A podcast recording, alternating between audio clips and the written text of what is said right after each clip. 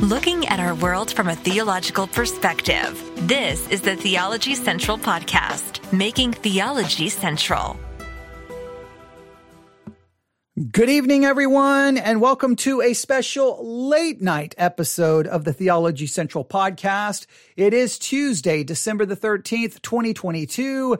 It is currently 10 10 p.m. Central Time, and I'm coming to you live from the Theology Central studio located right here in Abilene, Texas. And it was from this very studio that a few hours ago we started reviewing a podcast episode about law and grace. And all I can say is it was very frustrating. So I'm going to begin this late night episode with a very important question. I want you to put your thinking caps on. Now, we're not going to, this is not going to be an extra long broadcast tonight. I'm going to try to cut it maybe in half from its normal length. So maybe we'll shoot for around 30 minutes, 35 minutes. Uh, I'm not going to go super long, but I, I just know that what we're trying to do in reviewing this audio, it's going to take a while. So if I can advance it a little bit tonight, then it's easy for me to finish it up tomorrow morning. So that's why I'm doing this. And I just wanted to, to get as far in this as I can. And just because I have been so bothered by everything we heard in part one that I knew that if I if I didn't just get some of this out and talk through some of this, then I would sit there laying in a dark room tonight just just going over it and over it and over it and would not be able to sleep. So th- this is really for my own mental health, but but this has bothered me. So I'm going to ask you a very important question tonight. I'm going to ask you a very important question tonight. Now I don't know if you're listening live. If you're listening live, great. I don't know where you are, what you're doing, but wherever you are, whatever you what whatever you are doing, if you can take a few minutes to consider this question, I really want you to think about it.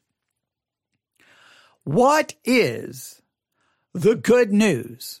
What is the good news? Now, I, am going to use that phrase. Now, we know we associate associate good news with the word gospel or gospel with the phrase good news. We know that those are forever linked, but I'm just going to use the phrase, what is the good news?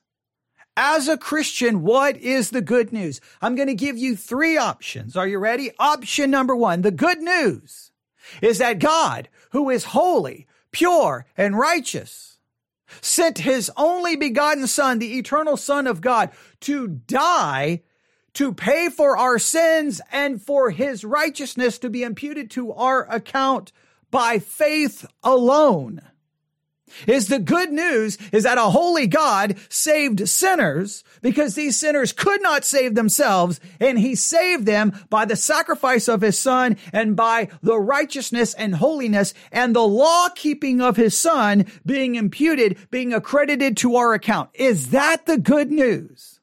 The good news is this. Hey, you're a sinner God is holy. There's bad news in that, but wait, wait, just wait. The good news is that God, who is holy, sent his son, who is holy without sin, who kept the law. He kept it on your behalf. He died for your sins, and in his righteousness and his law keeping is imputed to your account. Is that really the good news?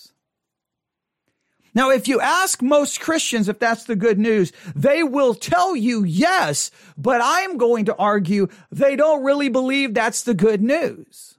But is that the good news? I, I think it is. However, there's kind of a, a second approach to the good news, and it goes something like this.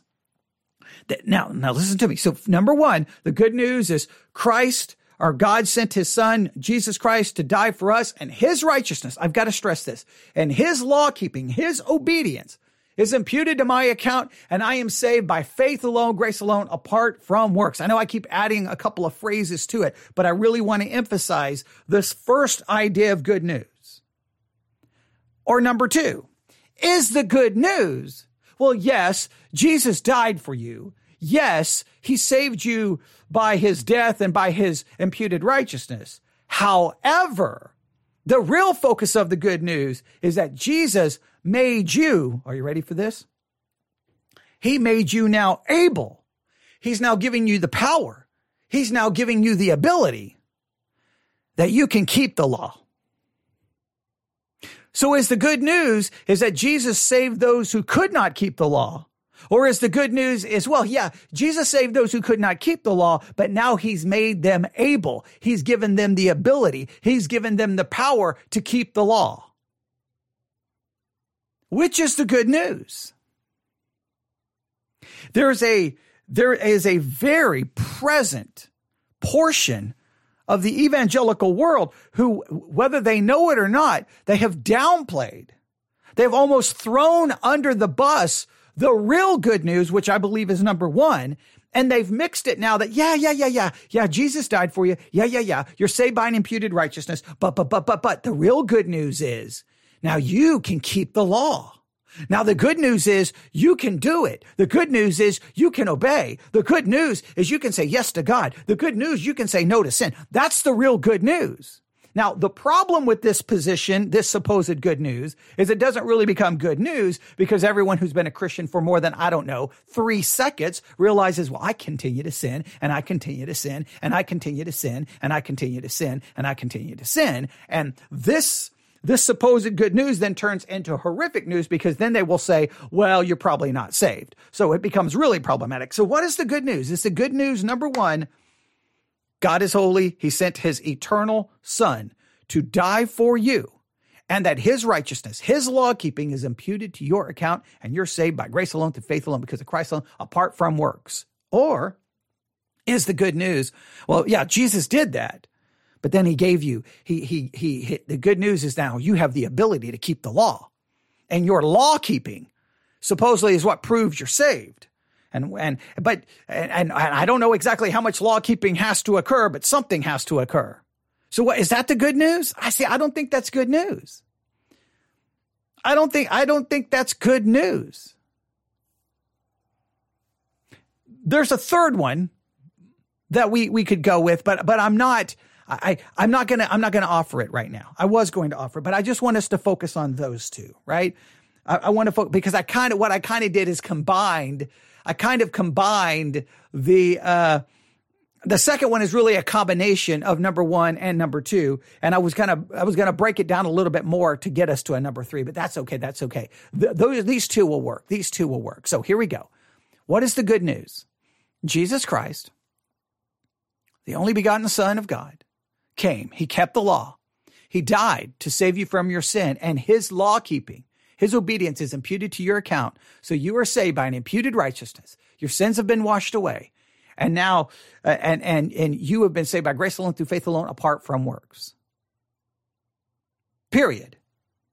Or is the good news, yeah, Jesus did that. But, but, but the focus really becomes he now gives you the ability to keep the law. Now, some people say, no, no, no, we're not making that the emphasis, but it becomes the emphasis. See, I was going to break it down and just say number two is, is the good news, is, is the good news that you can now keep the law.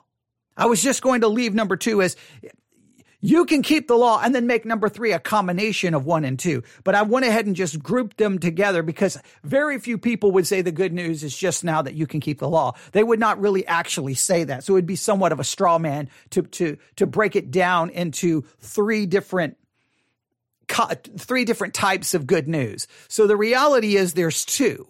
Number one, the focus is on what God is, has done for us in Christ Jesus, imputed righteousness, imputed obedience to us and we're saved by grace alone, faith alone, apart from works. The second supposed good news, or the second version of the good news, is a combination of, yeah, Jesus died for you. However, but the real focus is, now you can keep the law. Now you can do it. You can do it. I, I, I just, it, it, it, whether they understand it or not, they take the good news and they throw it under the bus. They throw it in the trash because that is not good news. Because the reality is we sin and we sin and we sin and we sin. I really want you to contemplate what is the actual good news? What is the actual focus? Now we've been listening to uh, an audio that came from the uh, the Gospel Coalition uh, conference from 2021. I don't know which conference, but it was from a conference, and they were having a discussion about law and grace. It's a, a, a female and a man talking. I don't remember their names. Uh, the female, I guess, in 2014 wrote an article that really attacked what she believed to be uh, something that was bubbling up in the evangelical world. And this was this idea of kind of a celebratory failureism, I guess is the right way to put it. It's celebrating your failure celebrating your failure and that Christians were like, look, nobody is perfect. We're going to sin and that's just the way it is. And she basically wrote an article saying, no, no, no, no, no, no, no, no. There's no celebrating your failure because you don't have to fail anymore because you can keep the law.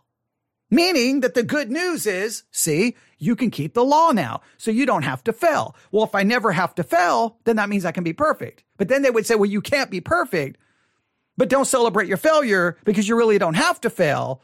So I don't know. I, I still haven't figured out can I be perfect or not perfect. It, it's always this bait and switch kind of thing here, but we're going to go back and review it. So I really just want to stress this. Oh, almost, and part part of me just wants to just leave that question hanging there in the air. What is the good news? What is the actual good news? I know every Christian listening is going to be well. Ah, duh. Obviously, it's that God sent his son. He died for us and we're saved by an imputed righteousness apart from works. Obviously, that's the good news. See, everyone would say that. But inadvertently, it turns into no, no, no, no, no, no, no. The good news is hey, we can keep the law now. We can keep the law now. So I don't really need the imputed righteousness anymore because I can do it. I can do it. I now have the power. I can do it. See, why do we even need imputed righteousness? We just needed our sins washed away. Now we can keep the law. So why do we even need an imputed righteousness? And if, if, and if all of a sudden now I can keep the law, then what was the point of giving me an imputed righteousness? Why didn't he just give me an infused righteousness, which would take me right back to Roman Catholicism, which is really what a lot of the evangelical world is just Catholicism light. So what is the good news? I just really want to ask that question like a hundred times tonight. All right. With that in mind, now we go back to this conference. And again, their argument, and, and so their argument is that really they, they, they've played the antinomian card, that the real threat to the church is antinomianism. That's the real threat which I think is the most ridiculous thing I've ever heard preached at a conference in my life. The real threat to the Christian world is not antinomianism, because all I, I, again, I would challenge you to do this. Just start grabbing every random sermon you can find from any kind of church and just listen to how much law is preached do this, do this, do this. You need to do this. You need your quiet time. Read your Bible, pray, join a small group, do this. 15 steps to be a better husband, 15 steps to do this. It's just law, law, law, law, law, law, law. To say that antinomian is the threat to the church is ridiculous because the church is drowning in law and law, self improvement. You know, do this, do that, don't do this, do that. It's all we ever talk about is what we are supposed to do. So I don't believe the threat to the church is antinomianism. I believe the threat is that we believe the way to advance in the Christian life, succeed in the Christian life, the way to do anything in the Christian life is by law keeping, which destroys the real good news, which is you cannot keep the law. Christ kept it for you. Your salvation is based off his imputed righteousness, not your practical righteousness. And the proof of your salvation can't be your practical righteousness if you were saved by an imputed righteousness. All right, now we're going to go back. Oh, okay, we're going to go, we're going to jump into this. I know I, I took 13 minutes to, to do that, and I apologize, but that's really the question I've just been walking around tonight at different times just asking myself, what is the good news? What is the good news? What is the good news? What is the good? I, I, don't see how it's good news to tell me that I can now keep the law. And the reason I don't think it's good news is because I could never keep the law. Remember, to keep the law, what would be required? Personal, perfect, exact, entire, perpetual obedience. That obedience would be external and it would be internal. And if I break one point of the law, I'm guilty of all of it. I cannot keep the law. I cannot meet that standard ever, ever. So if anyone is saying that that's the good news or part of the good news is giving me fraudulent news. All right, let's go back to this audio. Here we go. And she's uh, what she's doing right now is she's claiming the reason people don't understand this this correctly is because we don't that th- those of us who reject her theory according to her we're biblically illiterate we only like short sermon series and we never preach from the Old Testament. We only preach from the epistles, which is the most ridiculous thing I've ever heard in my entire life, considering my favorite book of the Bible happens to be Leviticus. And I clearly don't hate short sermon series. And I, so I, I just, it's just her, she's just making these accusations against anyone who disagrees with her position that basically the reason you disagree is because you just don't know your Bible, which is, just crazy. All right, let's continue. Or we have been told wrongly that the God of the Old Testament was thunderous and grumpy, and then the cross happens and the God of the New Testament is now welcoming and loving. But you know, you can, if, if you do a word search in the Old Testament, you find out that God is described as compassionate over and over again in the Old Testament. He's the same God. Wow, I didn't. I'm, I'm so glad that I'm listening to her because I did not know that the Old Testament God and the New Testament God was the same God. I was a completely uh, on the wrong understanding here, and I and I don't know what this word search is. I got to figure out how to do a word search because I'm not I'm not obviously okay. I'm being very very very over the top sarcastic, but it's just it, it's insulting that her her argument is if you don't agree with her, it's because you think the God in the Old Testament is different than the God in the New Testament, and obviously you don't know how to do a word search. Therefore, his law should be equally beautiful in the life of the Yahweh follower, whether you are on one side of the cross or on the other. Um, but I do think a lot of this is a, is a Bible literacy issue related strictly to the length of preachable or teachable books that keeps us only in the shorter books of the Bible and gives, which means you're going to be in the epistles a ton. Um, and if you're in Paul's epistles, you're probably talking a lot more about justification uh, and so I think that's a lot of how we got here. No, that's, that's a really interesting observation. I mean, you know, another angle on this is you mentioned the book of James. Mm-hmm. And I, I, I tell my students this a lot. I was like, look, if you want to get a balanced view of the law, you've got Romans and Galatians on the one side, which are wonderful and, and, and you just have to have those. But then you have James on the other side. And what I love about what James does is he's fighting against a different enemy. Mm-hmm. So if Paul in Galatians is fighting against the Judaizers, the legalists, so to mm-hmm. speak, James is really fighting against antinomianism. And so the book of James is a book about how to live. So I wonder, is James really fighting against antinomianism? Is James really fighting against antinomianism?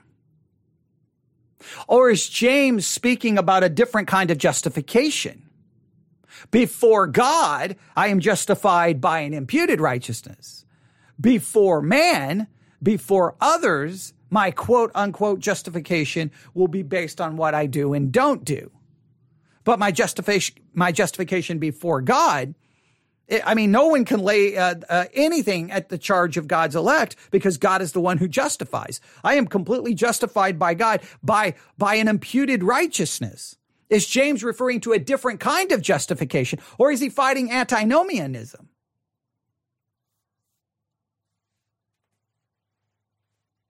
I mean, I, I, think I think there there's some serious issues, and if we take James at his word, like if we if we go with the direction that, that many Christians will go, it will basically will result in basically no one being saved because guess what? No one keeps the law perfectly, so we fall short over and over and over and over and over, and we're not justified by faith alone. We are justified by our works, as James seems to point out. Well, if I'm justified by my works, that cannot be before God.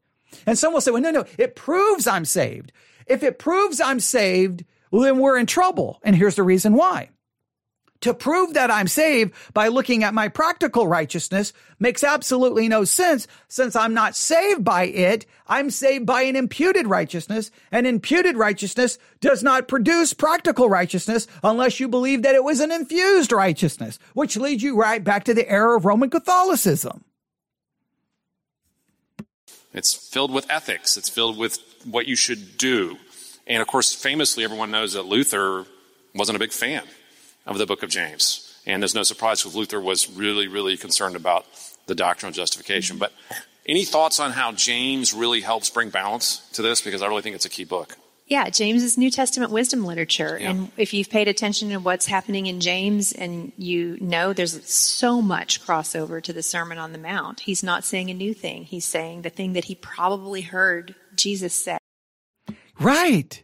And the Sermon on the Mount is what, class? The Sermon on the Mount is law, law, law, law, law, law.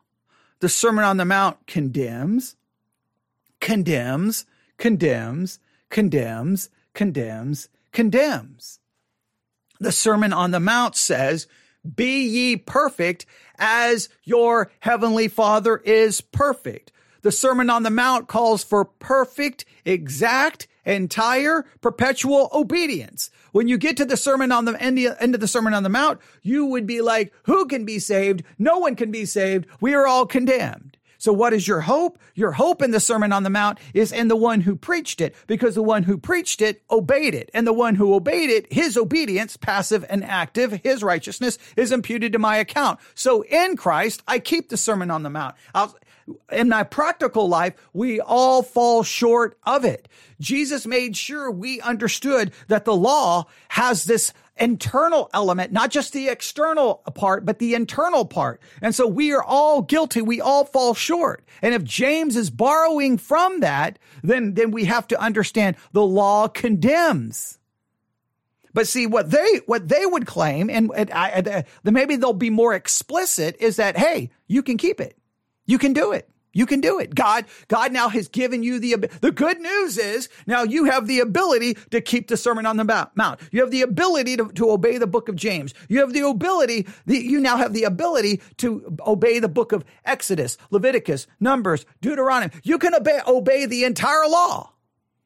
They, that's what they have made the good news. They have replaced the good news that no, God saved those who can't but they've turned the good news into God has now made those who can't those who now can. But the reality is we don't. Over and over again during his earthly ministry. And so repetition has probably done its work in the mind of James, and now he is re articulating the ethic that Jesus has presented in the Sermon on the Mount. And um, that is actually where this whole conversation started for me as I was writing and teaching a study on the Sermon on the Mount and just came face to face with the idea that Jesus really means what he's saying. Um, that he's not the one who fulfills all of those things that he's saying and that only, that he's actually calling us to live lives that look like this. Oh my goodness. Yes, we're called to do it and then we'll be confronted of our inability to do it. And then see, see, see, see how she just kind of changed the good news? No, it's not that just, it's not that just Jesus fulfilled it. No, he's calling us to do it. See, the good news is you can now do it. That's not the good news because you can't do it. I, I don't understand what delusion you have to have been hit with to say, I can keep the law. I can do it. I can do it. I can do it. I can do it. I can do it. I'll just give you three. Love the Lord that God with all your heart, mind, body, and soul. Sorry. Nobody ever pulls it off. Love your neighbor as yourself. Sorry. You never pull it off. Hey, be ye holy as God is holy or be ye perfect as your heavenly father is perfect. Guess what? You, you've, you have, all of you have fallen short. Uh, someone just says it's terrifying that uh, she wrote a study on the Sermon on the Mount. It is terrifying, but sadly, it probably is like all the other studies on the Sermon on the Mount, which is do this.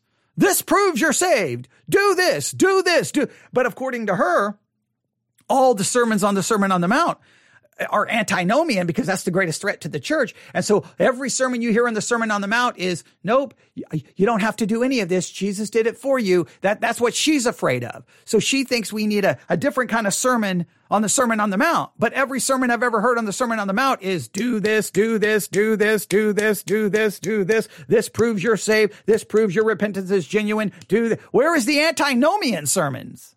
Obviously, they are out there and obviously they exist, but just overwhelmingly, it's all law based, not gospel based.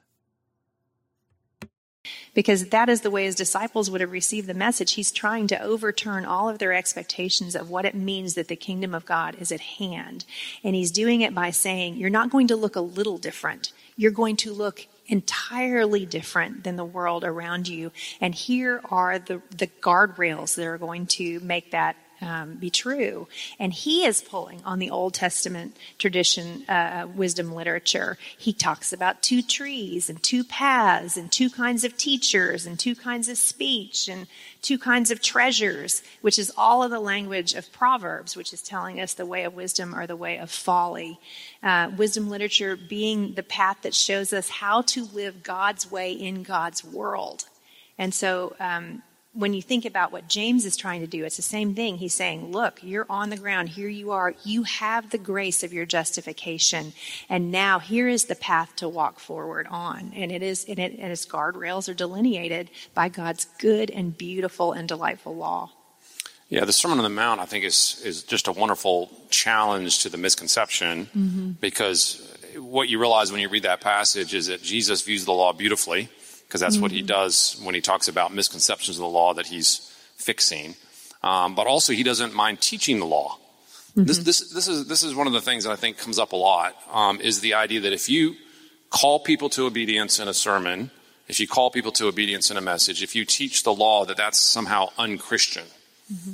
And as I I don't know where these sermons are that people are teaching, saying teaching the law is unchristian because all I hear is law. That's all I ever hear. So I don't know what you're, ref- I don't know what you're talking about, but let's just play your little game. No, at least from my perspective, that's obviously not going along with them in any way, shape, or form because I think what they're saying is ridiculous, but I'll play along. My issue is not calling people to obedience. No, I believe this is what God calls us to do.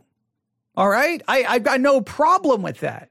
But the issue is at some point you have to realize that the people you're calling it to do it will not do it. They will always fall short. They need to know they're going to fall short. They need, in fact, they don't even need to know it. They already know it. They know they don't do what they want to do. They know they do, they, the things they want to do, they don't do, and the things they don't want to do, they do. They know that deep down. But you, yes, you do not water down the law in any way, shape, or form. You preach Christ's call to obedience. You say, this is what the, t- the Sermon on the Mount says. There is no recourse. There's no exception. This is what it says. Do you feel the weight of it? And when they feel the weight of it, then you say your only hope is in Christ. Your concern is if that is I'm not supposed to say you can't do it. What I'm supposed to say is you can do it. And if you don't do it, then you're not saved. Which is ridiculous because you two sitting there talking, you don't keep the Sermon on the Mount. You fall short of it.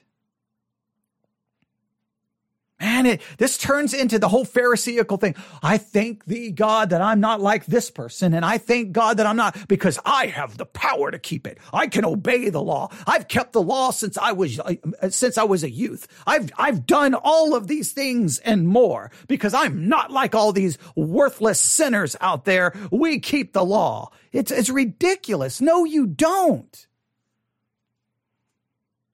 You may look the part externally. Oh, but trust me internally. When the cameras aren't rolling, when the microphone's not hot, the real you demonstrates how much of a sinner you still are. And, the, and, and, and so, I mean, look, either, either the good news is he's given me the ability to do it, do it, or the good news is he saved me because he knows that I can't. But it's just crazy that no, the Sermon on the Mount is, is it's wonderful. It's great. It it no, no, no one is saying you can't preach the Sermon on the Mount saying this is what God calls you to do. It is what he calls us to do. And we should strive for it. But the reality is we can never obey it. We can never fulfill it. The Sermon on the Mount tells you to be perfect as your Father in heaven is perfect. You cannot be as perfect as God. And if you think you can, we need to get you some help immediately. I think about that. I'm like, well, does that mean the Sermon on the Mount is unchristian? Right. Because if you read the Sermon on the Mount, Jesus doesn't talk about justification anywhere. It's just a long, several chapters of how to live. And I think, well, does that make.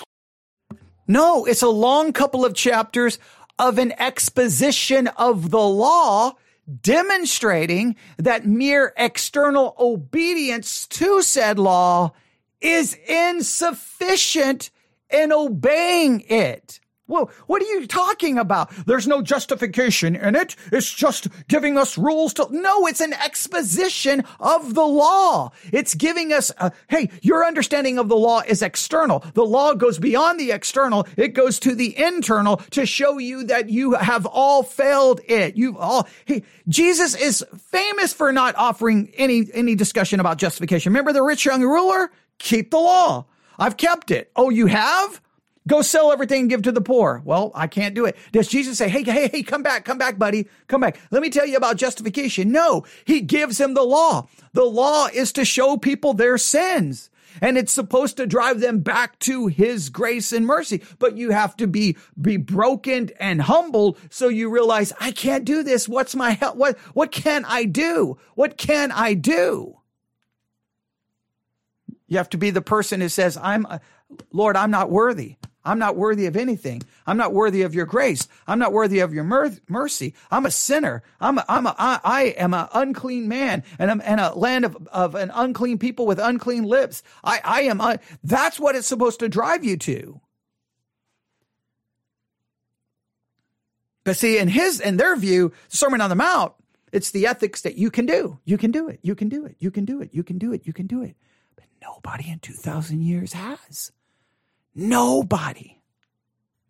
Also, James unchristian because James is just chapter after chapter after chapter of how to live.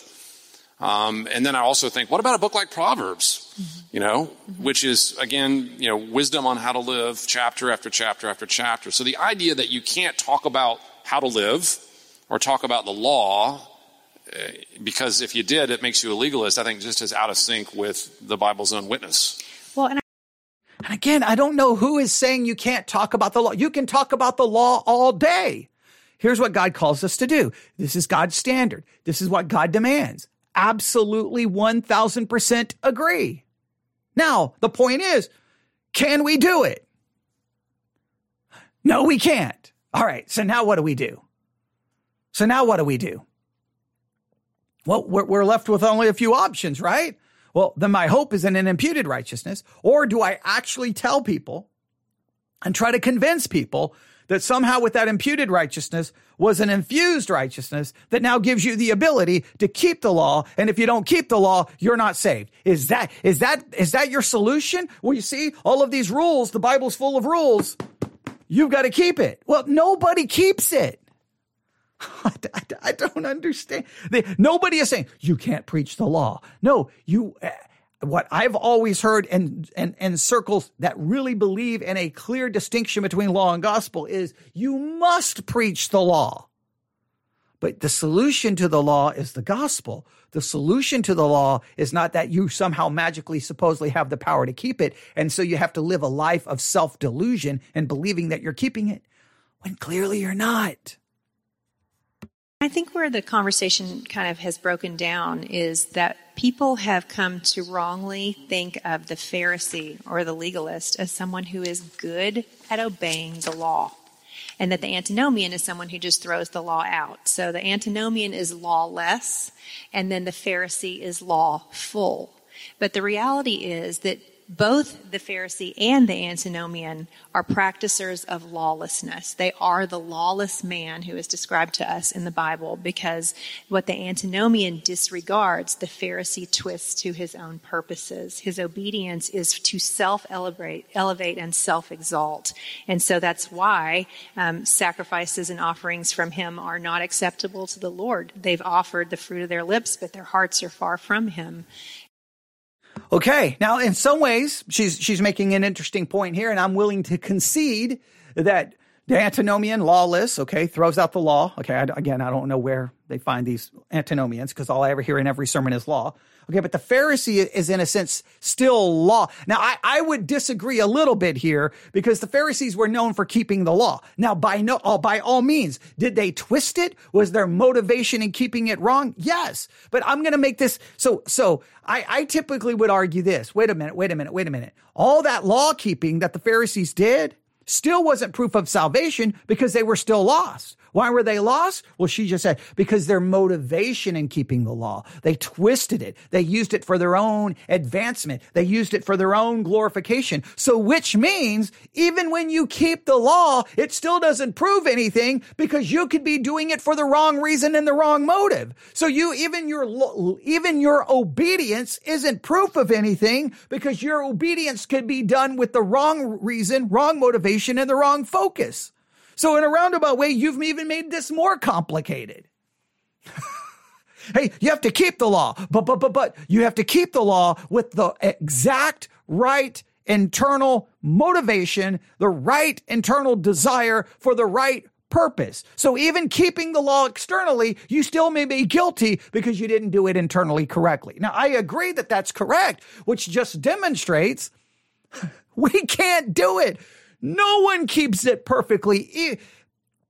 Even internally, we don't keep, even when we are obeying the law, there's almost always some way we are corrupting it internally inside of ourselves.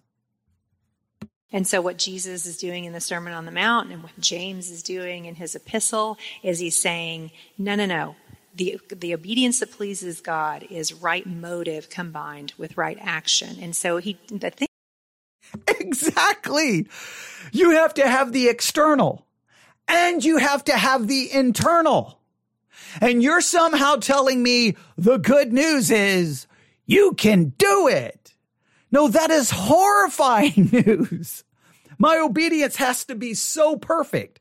It has to be exact. It has to be entire. It has to be exact. I've got to keep ev- every letter of it, right? And then it has to be entire because it has to be internal and external. Anybody who's even remotely honest with the scriptures and their own lives would be like, well, then I'm, I'm, I'm, I'm, I'm, I'm condemned. I'm doomed. Or you have to just walk around pretending. I think It blew me away in the Sermon on the Mount is that Jesus doesn't say you should obey the law. Um, you know, here's the line and walk up to it he actually says, if you know the line for sin is here, you should flee the other direction. You should have an expansive obedience to the law, not merely a letter of the law obedience, but a spirit of the law obedience. Okay, so our obedience has to go even beyond the letter. We have to go to the spirit. And, and, and she believes she's doing it. Like she's sitting there believing she's pulling this off. Like what kind of crazy can sit there and believe that they're doing it? I don't understand. Like what I. I, I, I, I just don't understand. I don't understand Christianity. I, I literally am baffled by Christianity. That Christians walk around believing they pull this off. That Christians literally walk around, well, in a conference telling everyone, everyone else has it wrong because Jesus calls for this kind of obedience. And obviously I do it. Obviously my, my partner here, we do it. We don't know about all of you other publicans, tax collectors, and harlots, but us, we keep the law exact. We keep it perfect. Well, congratulations, man.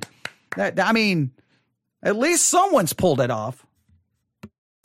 Yeah. So once again, Jesus is a lover mm-hmm. of the mm-hmm. law, mm-hmm. and I think once when you realize that, you're like, so it's not unchristian to love God's law. It is unchristian to use the law as a means of meritorious works righteousness. Mm-hmm mm-hmm. but it's not um, a, a, sin to use the law as something that you love and want to and seek to follow. Now, when we talk about, and I got no problem saying we should want to, to keep it, that we should long to keep it, we should desire to keep it. We should. but we can't. Celebratory failureism, the word you used, it, you know, it makes me think that people are convinced that they can never really obey. Mm-hmm. And I, have I've heard this, and maybe you've heard this language too, um, those who are listening and those who are listening on the video, this idea that, well, yeah, yeah you'll try to keep the Sermon on the Mount, you're just going to fail. Just admit you're going to fail in advance. Mm-hmm. There's nothing you can do about it. I know you're going to try to keep the book of James, you're just going to fail, you're going to fail, and nothing you can do about it. There's sort of this defeatist perspective on, on, on the way we Okay, now he's talking directly to me. Okay, obviously he doesn't know who I am, but he's talking directly to my perspective. It's defeatist. Now, I think she called it celebratory it sounded like he called it celebratory favoritism, but it's celebratory failureism. I, I think because it's about celebrating your failure. I, I, think maybe he said failureism. It sounded like he said favoritism, but okay. All right. But defeatist. Now, many people would say that my perspective is defeatist, and I understand that. And I, I got that's all by all means throw those those accusations against me Throw them at me all day. Come on, just let me have it. Have me, uh, come on, you just email me right now, newsif at yahoo.com, that you're sick and tired of my defeatist Christianity that says that nobody can keep the law. It's a bunch of garbage because you can keep it. All right. Now make sure you're very careful how you email me because the way you email me may demonstrate that you're not actually keeping the law as you email me, which I find hilarious. Those who've argued with me who turn around and then either say, absolutely disrespectful things, no respect, backbite, gossip, slander, but then argue with me about my defeatist form of Christianity while they actually break the law. It's hilarious. Okay, but, but, but, but, I digress. Now, now here's the thing. Here's the thing. I understand that in the minds of many Christians, they want to believe that we can keep it, that we have the power. And I do understand that my perspective feels like a defeatist attitude. I understand and I know it bothers people. I look, I understand it. And sometimes I, I, I, I'm just going to be honest with my, I struggle with myself going, do I have a defeatist attitude? But then I just stop and go, okay, wait a minute. All right. I'm not going to have a defeatist attitude. I am going to fulfill three passages of scripture. Love the Lord that God with all my heart, mind, body, and st- strength. Love my neighbor as myself and be ye holy as God is holy. Those are three scriptures, right? Love the Lord thy God with all your heart, mind, body, and soul. Love your neighbor as yourself and be ye holy as God is holy. I'm just going to put those three on my refrigerator and I'm going to do it. I've never done it yet. I've never pulled it off one time and I've never met a Christian who has. So, is it defeatist to say that we can't do it when no one, and, and, and the Christians who say that they can do it are out of their ever living mind as respectful as I can be. Uh, live the Christian life. And I wonder if there's a misunderstanding there of total depravity. Um, and, and I want to get your thoughts on this, Jen, and, and, and let you know. When we talk about total depravity, in, in, theological terms, we're talking about every pers- every part of our person being fallen. So it's not just our actions, but our will and our minds all fallen. That's what the total means. It doesn't mean you're as sinful as you can possibly be. Um, we know that's just factually not true. It just means that all aspects of you are broken and uh, affected by the fall. But is there a difference after someone's converted? This is almost like the thing that no one talks about. The non Christian trying to keep the law is one thing, but once once the Christian has a spirit in them, is that not a game changer? What are your, what are your thoughts on that as a paradigm that somehow people are missing? I don't want to give you my thoughts. I want to give you Titus's thoughts. There you go. Or the thoughts that were addressed to Titus, I should say, um, where it says, uh, Grace teaches us to say no to ungodliness, that we would be a people zealous to do good works. So grace actually gives us the means to view rightly our relationship to the law grace teaches us to do something, right? I got no problem that the grace of God, because it saved me from my law breaking, should teach me and should want, should lead me to want to obey the law. That's a million miles away from when you're saved now. You can do it. That's a million miles apart. I should want to right? I, exactly. Teaches doesn't mean gives the means. I'm te- it teaches me something. Yes, my mind should change about sin right? I mean, we, we talk about repentance and repentance and its very essence is a change of mind. In salvation, my mind should change about sin. My mind should change about what is right and what, about what is wrong. Grace should teach me that, man, I don't want to do that. I, I, God, God, Jesus died for that. Jesus saved me from that sin. I don't want it. I, I got no problem saying that there should be a change of mind, that there should be somewhat of a change of desire that we don't want to do it. I got no problem with that. But that's a million miles, a billion miles from saying, hey, guess what? Now you have the means to do it. And I think it's funny because he just said, well, reality tells us that total depravity doesn't mean that we can be, that we are as sinful as we can be, because clearly that's not true. We see the reality of it. Well, congratulations. Now I'm going to use your argument. If you're about to tell me that now Christians possess the ability to keep the law, I will argue reality tells me that's not true. And to benefit from it, like the law becomes a means of grace in the life of the believer what? And the? okay, okay, okay, okay. Law becomes a means of grace? Oh, oh, oh, oh, man. Okay. All right. I got to take a deep breath here. I, I have, ju- I just heard a Christian tell me that law is a means of grace. We receive grace from the law?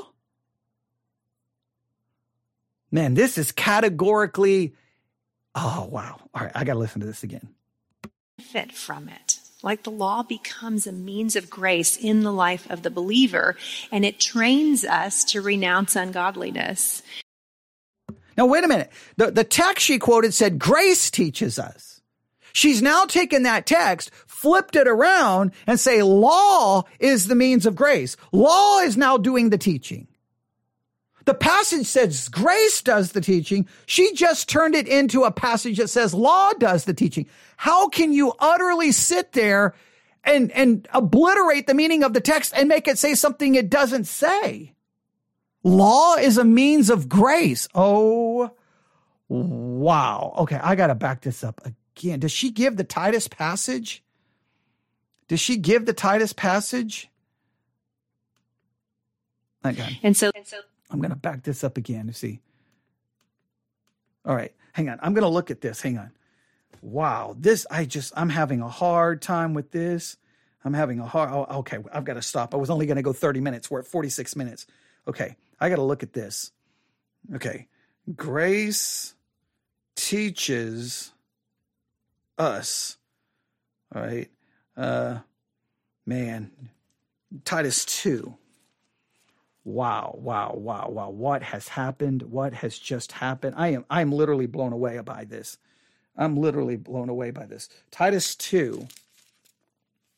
For the grace of God that bringeth salvation hath appeared to all men, teaching us that denying ungodliness and worldly lust, we should live soberly, righteously, and godly in this present world. Grace is teaching us that, or the grace that bringeth salvation hath appeared to all men. Now, is the grace of God that bringeth salvation appeared to all men, is that Christ? But the bottom line is that grace teaches us that, that, teaches us that denying ungodliness and worldly lust, we should live soberly, righteously, and godly in this present world. We should. But she turned it into law. Law is a, she, she took this te- text Right. This has nothing like what she just said. Exactly. Someone else is saying that, they, like in, in the chat, that this literally, she just made it say something that it absolutely doesn't say. I am dumbfounded by this. From a ministry called the Gospel Coalition has just told me law is a means of grace. I am baffled beyond, I don't even have words here. Okay. I'm going to try to back this up. I'm going to move this back up. All right, I'm going to play this whole thing here again. Here we go. Thoughts on that as a paradigm that somehow people are missing? I don't want to give you my thoughts. I want to give you Titus's thoughts. There you go. Uh, I'm sorry, and I, I, I was going to say, lady, I'm sorry. That would be disrespectful, ma'am. I'm sorry. You don't give us Titus thoughts. You just made up a whole bunch of garbage and are claiming that Titus said it, where you're adding to the word of God are the thoughts that were addressed to Titus, I should say, um, where it says, uh, Grace teaches us to say no to ungodliness, that we would be a people zealous to do good works. So, grace actually gives us the means to view rightly our relationship to the law and to benefit from it. Like the law becomes a means of grace in the life of the believer, and it trains us to renounce ungodliness. And so the law is a gift to us. Um, and I think that's something that people have missed. They actually think that grace and law are in opposition to one another. Grace and law are complete opposites to one another. Okay. Law says do this and you shall live. Law condemns. Law exposes sin. Law is do this, do this. Where gospel is it has been done for you. They're in complete opposite to one another. We talk, we've been talking about in this series on law and gospel, the danger of merging these two together. And we're hearing it happen, happen in real time. We have literally just heard that of all the means of grace, and I know there's much debate within church history about the means of grace. Some believe baptism is a means of grace. Some people believe the Lord's Supper is a means of grace. Sacramental theology, these things are visible signs of and, and a visible means of grace. Well, now she's just added another means of grace. The law is a means of grace. Where in the Bible does the law ever give grace? And if the law gives grace, why did we need the gospel? No, I think that's exactly right. I mean, we forget that the Word of God, which includes the law, is a means of grace. It's mm-hmm. a means of mm-hmm. encouraging. Mm-hmm. It's a means of. What's he just said it as well? The the Bible. Oh my. Oh, what do you mean by a means of grace? Well, the law can't be a means of grace because it condemns. Enlightening. Mm-hmm. But all of that's possible for the believer with the Spirit. Mm-hmm. And this is the thing that I think we often forget is that the non Christian looks at the law and it's pure enemy, mm-hmm. right? Maybe there's some external things it can do for you, but as a whole, it's going to just condemn you. But for the believer with the Spirit regenerating your heart, you now can begin to obey it. It's, in other words, I feel like someone just needs to say it. Real obedience is possible. Perfection's not possible. No. Um, this sort there, there's the bait and switch. Hey, obedience is possible, but perfection isn't. Wait, wait, wait, wait, wait, wait. If obedience is possible, then complete obedience is possible. And if you say that I can't be perfect, then you've just admitted we can't keep the law because the law demands perfect obedience. You can't say you can obey the law but you can't do it perfectly and call that obedience to the law because the law demands perfect, exact, entire, perpetual obedience. And if you break one point of the law, you're guilty of the whole thing. Oh, I'm so sick of that game Christians play. Hey, we have the power. We can obey. See the small print. Please listen. Uh, so when you get down, you read the small print. However, you can't be perfect. However, you will continue to sin. But, but, but you have the power. You have the power. You have the power not to drown. However, if you don't hold your breath and if you don't get back to the surface within a certain amount of time, time, you will drown. But you have the power not to drown. However, if you don't hold your breath and you don't get back to the surface in a certain amount of time, you will die. Hey, you have the power to obey. However, you're still going to sin. However, you can't be perfect, but you have the power. You have the power to be sinful. You have the power to be imperfect, but you have power. What kind of twisted good news is that? You have the power to not do it. What? Of higher Christian life, that's not what we're talking about. But the idea that you can wholeheartedly pursue a life of obedience, it seems like we sort of just try to say that's impossible to stop talk, stop talking about it. Well, because we keep screwing up and then we yeah. feel bad. Yes. You know, you're like, and, and you're like, maybe I'm the worst at this. Yeah. And so then you're, then you're like, can I find some buddies who are bad at this too so we can all you're right. You keep screwing up. I wonder why you keep screwing up. Why do you, I wonder, anybody, anybody, someone immediately, I need you to text me right now. Why do we keep screwing up? Because we're still sinners with our depravity and we will always keep screwing up. I'll feel better about this. And I'm, I'm, actually not trying to be funny. It is a horrible thing to know that you have missed the mark again as someone who's indwelt by the Spirit. Nobody wants to feel that way. And I think that we do need to acknowledge that the path of sanctification is filled with failures. It is. Um, but over the course of a lifetime, we should see increasing distance between the frequency of our besetting sins. so, hey, you can obey. And now all we're hoping for is, well, you'll see an increasingly, a, a growing distance between the times you commit those besetting sins. Wait, you can do it, but, but, but reality, you're going to screw up all the time. And the reality is, is the best you can hope for is a decrease in the frequency you commit your besetting sin. But wait a minute. Is that a decrease in the times that I constantly commit sin? Like, wait a minute. Do I love God with my heart, mind, body, and soul? No. So I'm constantly in sin. Do I love my neighbor as myself? No. I'm constantly in sin. Am I holy as God is holy? No. So therefore I'm constantly in sin. So how are you measuring supposed success? Because of the decrease in the frequency which you commit the besetting sin? But after you just told us that we can do it, this this is the most this is maddening. This is insane. All right, we we have to stop. I'm going to back this up to the 25 minute mark. Wow. I, I got to write this correctly. 25 minute mark. Law, grace. Wow. Wow. Law is a means of grace.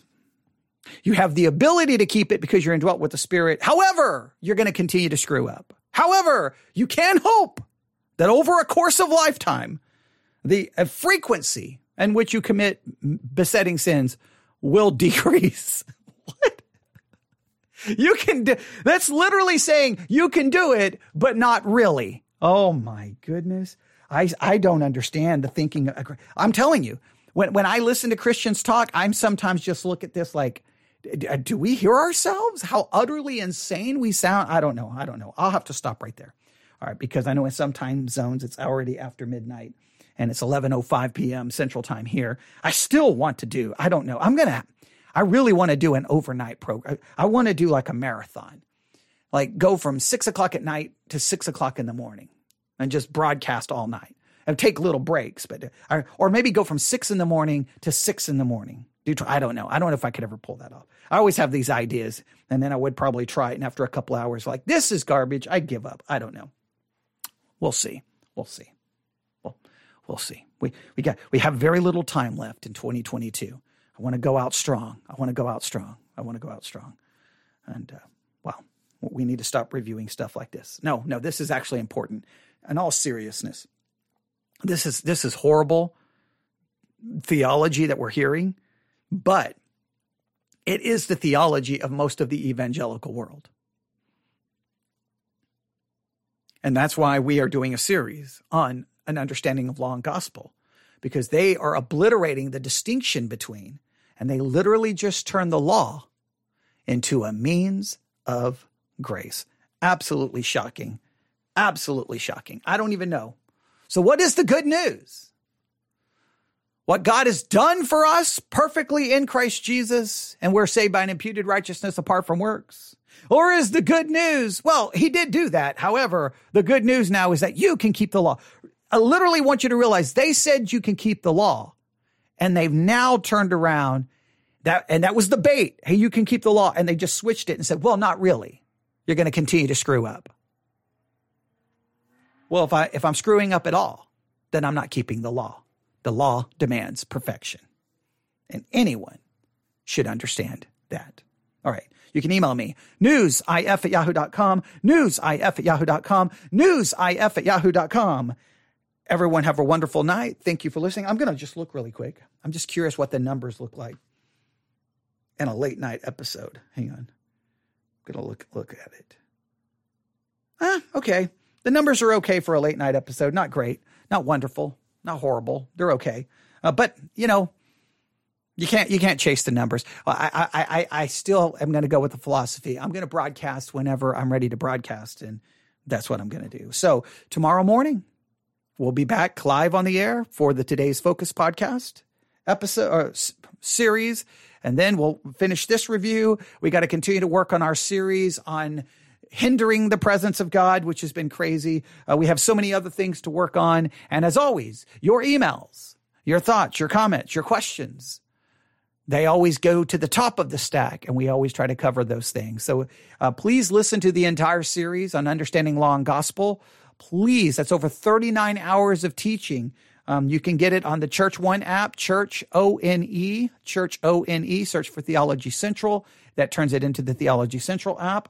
Or if you're using Sermons 2.0, look for Theology Central and then look for our series on understanding law and gospel. And you've got, well, now you've got what, 41 hours plus of discussing a very important theological concept of the proper distinction between law and gospel. Uh, in, in the series, you'll see law and gospel PDF. That's the 25, I think 25 thesis on the proper distinction between law and gospel. And uh, you can read that. And well, just any, any, any help on this. This is one of the most important series I've ever done because I believe the evangelical world is in a crisis right now. And that crisis is we've obliterated the proper distinction between law and gospel. And we've turning the gospel into basically the law. And we just heard the law in this episode that we're reviewing called a means of grace. That is utterly insane. All right. Thanks for listening. God bless.